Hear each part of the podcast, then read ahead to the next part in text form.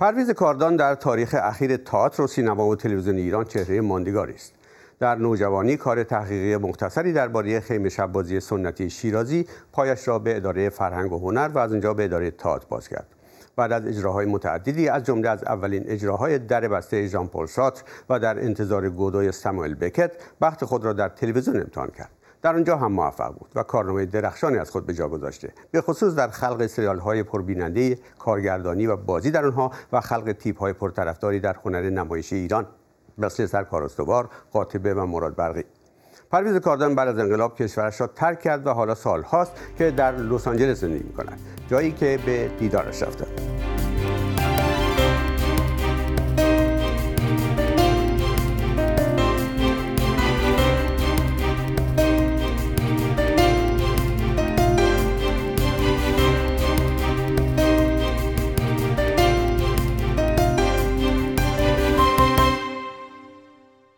آقای پرویز کاردان خیلی خوش آمدید به برنامه. آقای کاردان چطور پهلوان کچل شما رو به اداره فرهنگ و هنر بیشون در جوانی در خیلی نوجوانی ما شیرازی هستیم و همیشه موقعی که مراسم ویژه‌ای بود و می‌رفتیم به شیراز. در یکی از این سفرها در اون مراسمی که وجود داشت که شادی آفرین بود برای بچه ها کار عروسکی آورده بودن. و در شیراز به عروسکی دو تا اسم دارن. یکی پهلوان کچلک یکی جی جی وی جی لغت جی جی وی جی به خاطر سوتی است که تو دهان اون مرشد عروسک بازه پهلوان کچل برای که همیشه قهرمانش یک پهلوانی است که متاسفانه کچله و عاشق دختری میشه و دختر رو به خاطر کچلی بهش نمیدن. و قضیه اینطوری میشه. و من خیلی دوست داشتم و در محله که یهودیان شیراز زندگی می‌کنن موسیقیدان ها و تمام کسانی که کارهای طرب می‌کردن اونجا بودن. همراه اونا رفتم اونجا عکس گرفتم مطالعه کردم و به این نتیجه رسیدم که در شیراز این کارهای عروسکی از هند آمده آمدم اون موقع به هنرهای زیبا بود. و آمدم اونجا به توصیه پدرم که برو بده ببینم اونجا. و اول با آقایی که مراجعه کردم گفت ما اصلا از این کارا نمی‌کنیم. بعد توی راهرو با یک مرد قد بلندی مواجه شدم که بعدها فهمیدیم اسمشون آقای پر بوده.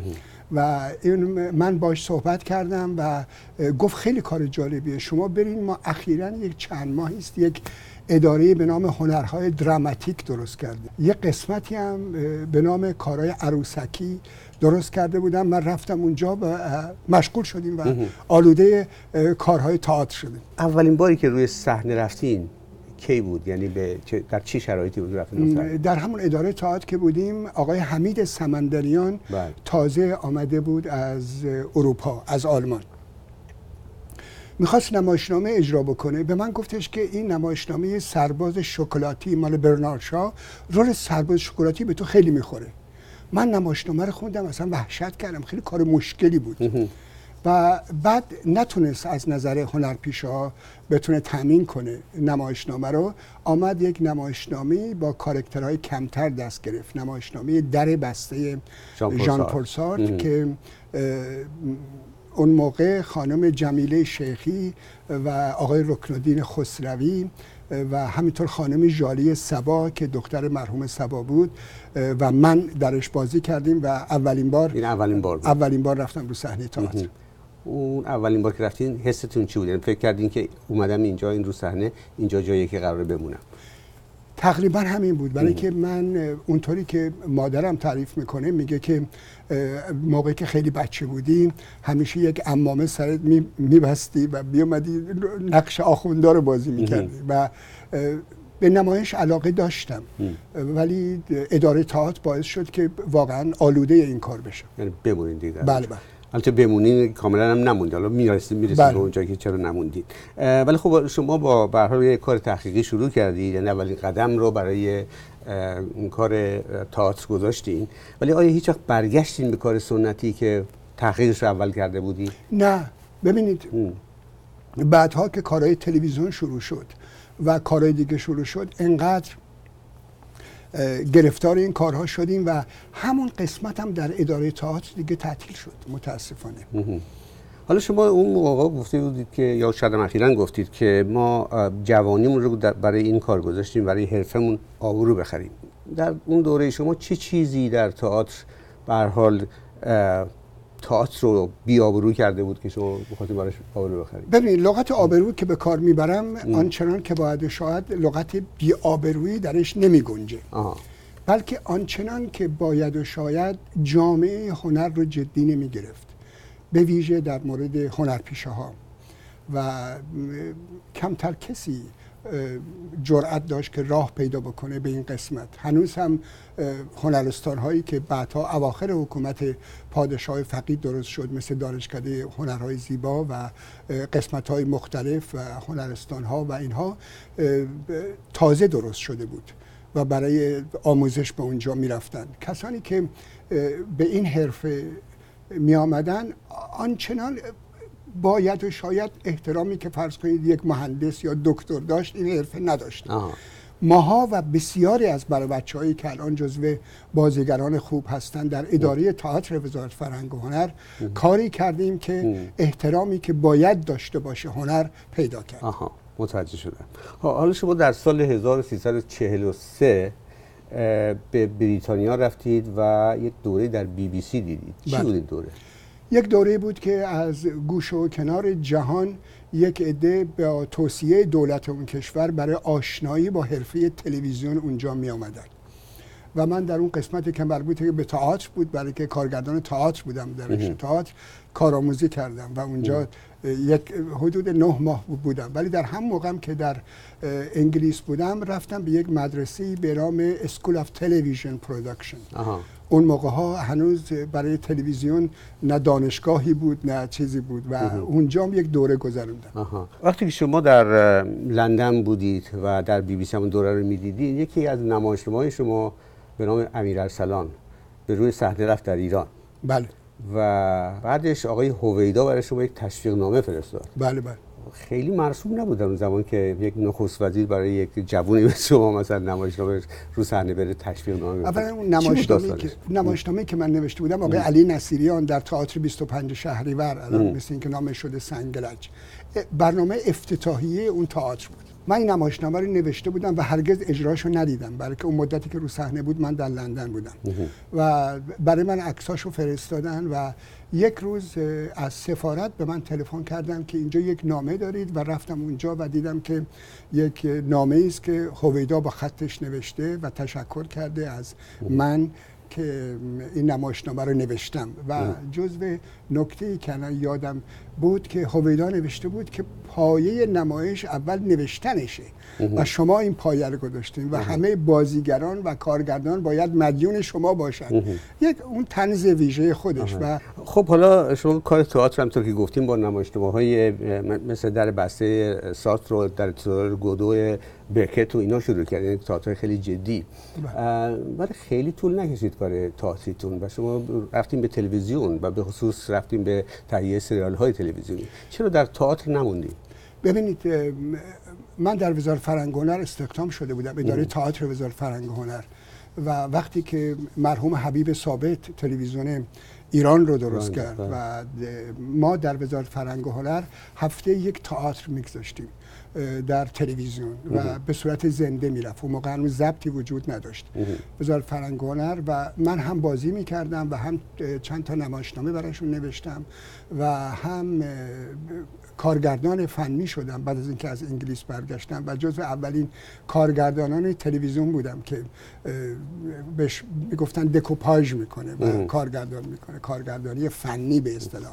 انجام می‌دادم و به شدت گرفتار بودیم. ولی همون نمایشنامه در انتظار گدوی بکت یا چشم به راه گدوی بکت رو موقعی من بازی کردم که در تلویزیونم داشتم سریال می‌سازم و کارام انجام می‌دادم. و اون موقع کار تئاتر رو فراموش نکردیم. نمایشنامه‌ای مثل می‌خواهید با من بازی کنید مال مارسل اشار یا خواستگاری چخوف رو روی صحنه اجرا کردم یا دیگر نمایشنامه ها رو اجرا می کردیم ولی تلویزیون از وقتی که تلویزیون ملی ایران درست شد دیگه ما رو سرگرم کارها کرد و همون موقع که من در انگلیس بودم اولین سریال ایرانی رو نوشتم سرکار استوار. و بعد آمدیم و تلویزیون ملی تازه درست شده بود و اولین قسمتش رو به صورت فیلم من کارگردانی کردم که سیاد برای من بازی می‌کرد و جالبه. اولین و آخرین بازی علی حاتمی هم تو این برنامه بود که بازی می‌کردیم و در همون موقع اولین قسمت سریال سرکار استوار بود که بعدها سرکار استوار رو با سیاد و پورمند و اینا 5 6 سال بله. اجرا می‌کرد اصلا معلوم هست تو این آبادی چه خبره. آها یه نفر بیاد ببینم. برین اینایی که برای فیلم برداری اومدن بگیم بیان ببینم با اجازه کی این فیلم برداری می‌کنن. حالا شما در مدتی که در کار تئاتر می‌کردین و حتی در تلویزیون نمایشنامه تلویزیونی هیچ وقت با مشکلاتی مواجه شدید از نظر اینکه به هر حال اون زمان قطعا یادتونه که بعضی از تئاترایی که اجرا می‌شد یه مقداری مزاحمتی برایشون ایجاد می‌شد. حتی مواردی بود که می‌رفتن سر صحنه تئاتر تعطیل می‌کردن و حتی بعضی از هنرپیشه‌ها یا کارگردانان رو به ساواک میخوندن. آیا شما هیچ وقت این مشکلات داشتید؟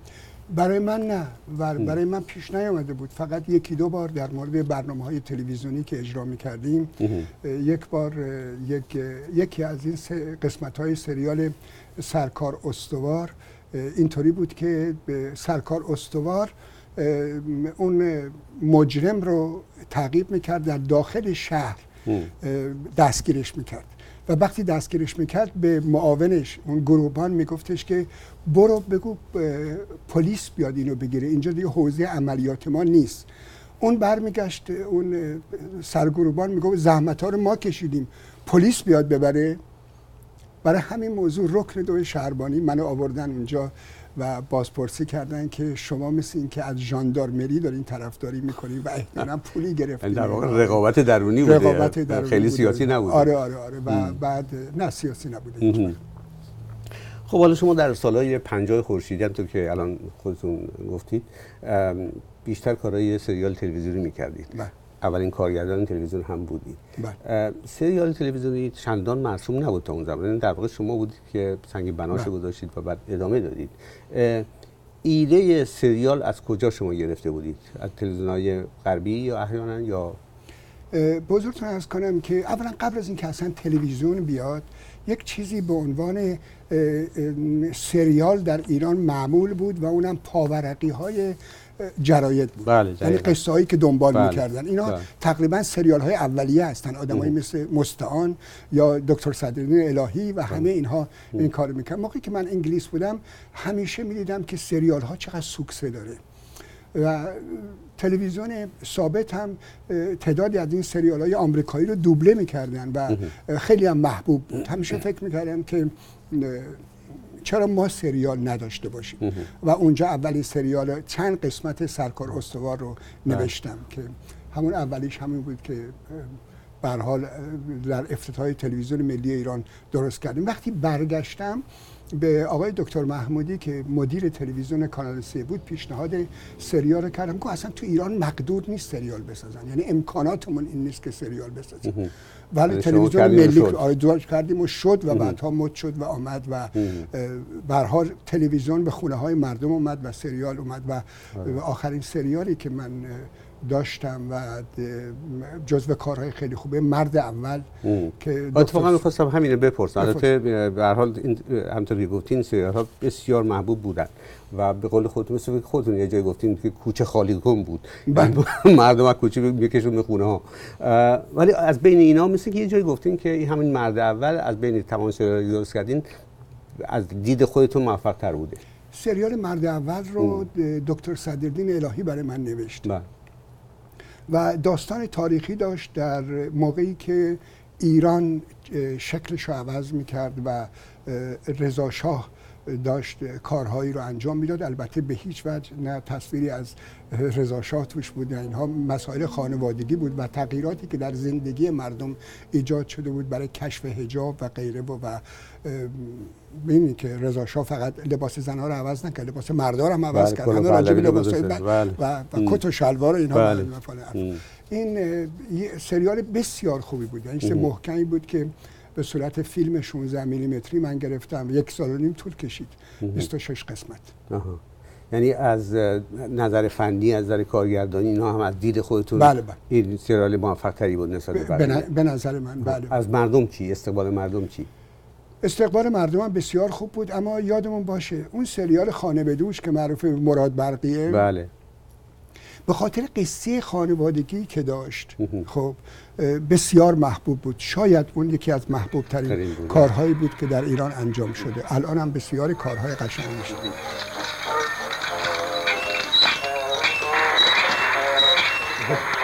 خیلی ممنون.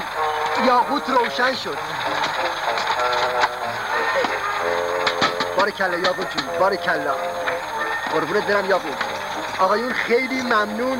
از لطف شما سپاسگزارم از شما ممنونم. آقا سعی کن روز یه کار نیک انجام بدی. قربونت برم. خداحافظ آقایون ممنونم. قربون شما.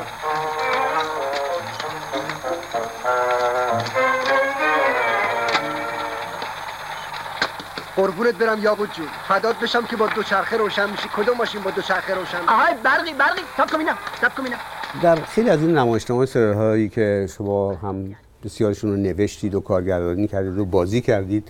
یک تیپ هایی به وجود اومد که این تیپ ها خیلی محبوب بودن و ماندگاری تیپ هایی مثل مثلا سرکار استوار مثل مراد برقی مثل قاطبه.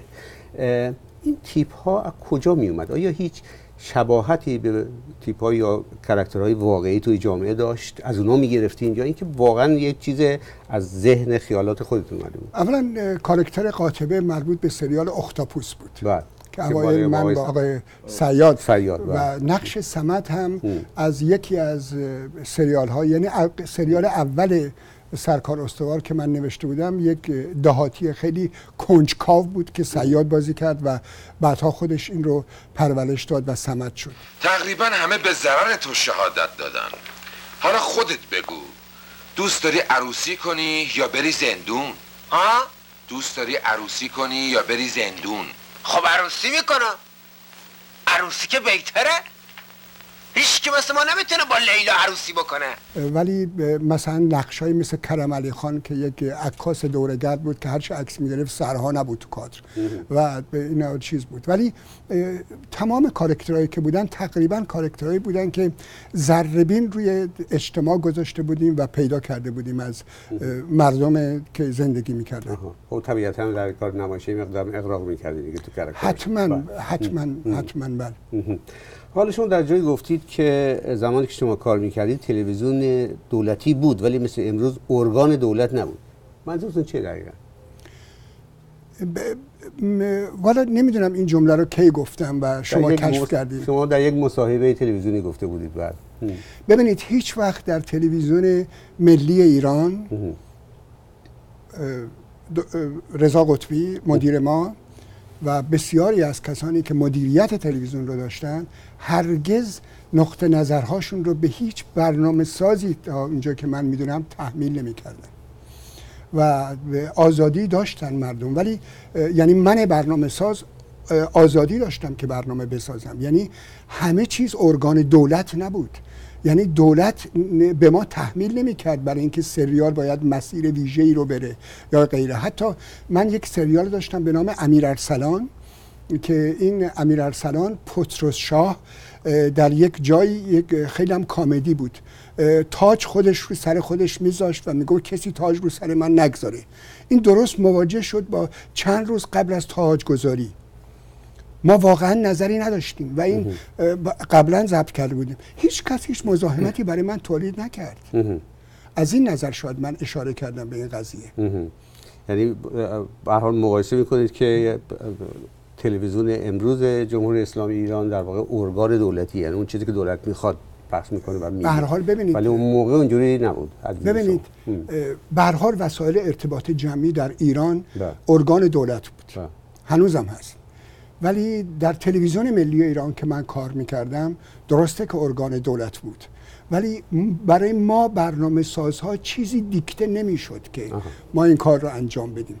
و الان مثلا من نگاه می‌کنم به سریال هایی که دارم می‌سازن معلومه که بهشون گفتن که مثلا یه سریال خوبی هم پس که پخش می‌شد به نام شهرزاد. بله. سعی می‌کنن بیخودی اون وسط سیاسیش کنن. مثلا یارو آمده دوستش فوت کرده سر قبرش اومده میگه ای خبر رسید فاطمی رو اعدام کردن. همین. نه ارتباطی با جایی داره. حتی اگر تاریخ شما کنید نمی‌خونه با اون قضیه. یا اینکه ای دکتر مصدق رو تبعید کردن. در صورتی که تاریخاش. ولی برای اینکه بتونن امتیاز بگیرن و احیانا مخالفتی باشون نشه و اون خودشون اینا رو می‌کنن. سریال بله. معمای شاه که فاجعه است. بله. برای که نه به تاریخ ارتباطی داره بله. نه برعکس سریال بله. شهرزاد که بازی های بسیار خوبی داره. اینجا بازی های ببخشید ناراحت نشن برای بچه ها دست من. چون حتما بازی های خوبی هم نداره. و حتی متن هم متن خوبی نیست. و تاریخ رو هم لوس کرده و حالا آقای کاردان شما در حال همه فن حریف بودید توی عرصه نمایش در ایران. از جمله مثلا کار سینماییتون. بله. کار سینماییتون البته وسعت کار تلویزیونیتون یا تئاترتون نبوده. ولی خودتون ارزیابیتون از کار سینماییتون چیه؟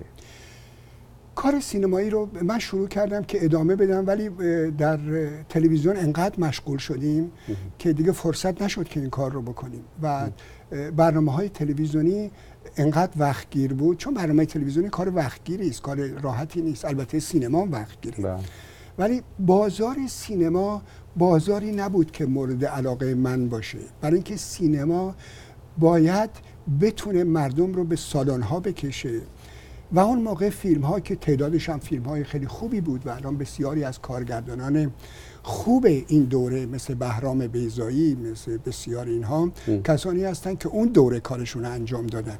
ولی بازار سینما بیشتر روی فیلم هایی میگشت که بتونه توده ای از مردم خاصی رو بکشه تو سالن ها اون مورد علاقه من نبود. خب به حال در ایران انقلاب شد و نظام جدید دیگه به اون سریال هایی که شما درست می‌کردین و برنامه هایی تولید می‌کردین در تلویزیون احتیاجی نداشت. در چه شما دیگه کار عملی کار نمایشیتون تعطیل شد. ولی خارج شدید از کشور. بله یک دفعه دیدم که دوستان اومدن به من گفتن که در یک جایی یک اعلامیه زدن که این کاردان رو باید اعدام کرد. چون این مردم رو سرگرم می‌کرده که به مسجد نرن. گرچه شاید یک کمی خنده داره ولی می‌تونه جرم باشه.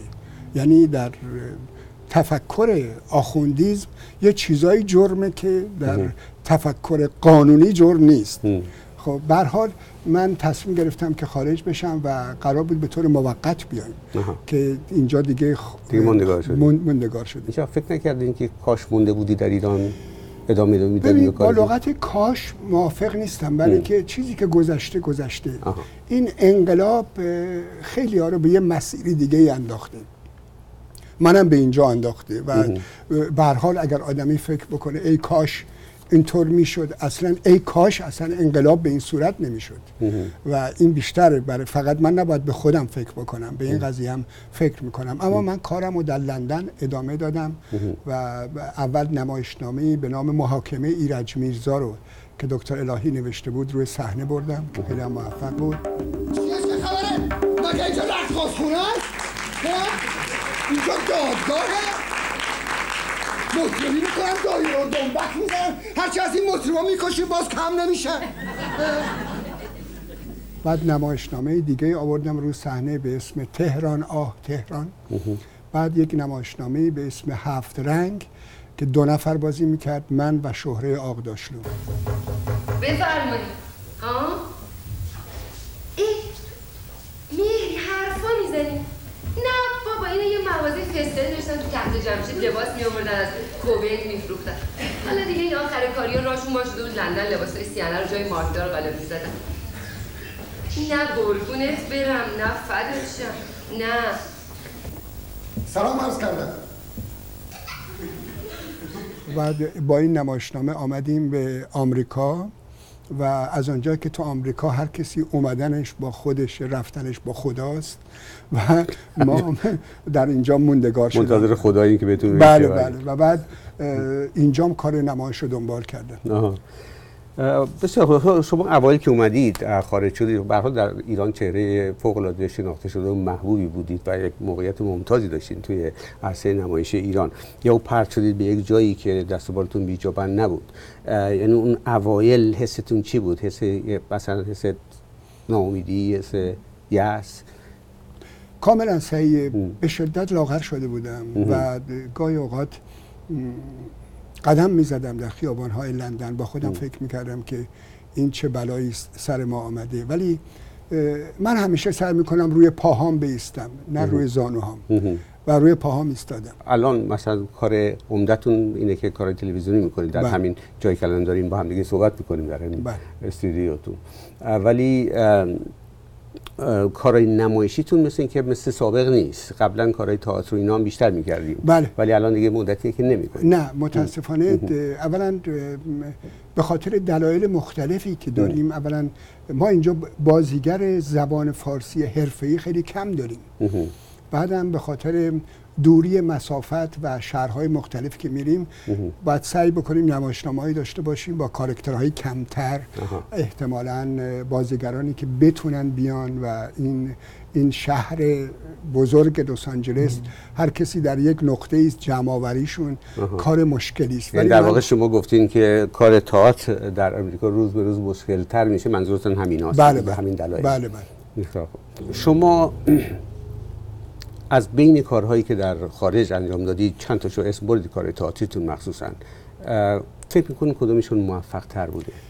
نمایشنامه که من با شهره اجرا کردم هفت رنگ نمایشنامه بسیار خوبی بود و یک نمایشنامه دیگه داشتم به نام سلام و خدا حافظ و اونم از چیز بود با شوهر شهره بازی کردیم. آقای توزی آقای توزی و توضیح هم بسیار بازیگر خوب بله. است. و اون اونم باز تقریبا دو نفری بود گرچه چند تا نقش فرعی داشتونم و سوژش سوژه‌ای بود که به نظر من خودم نوشته بودم و چیز زیبایی. بعدهای نمایشنامه به نام آقای گاندی داشتم.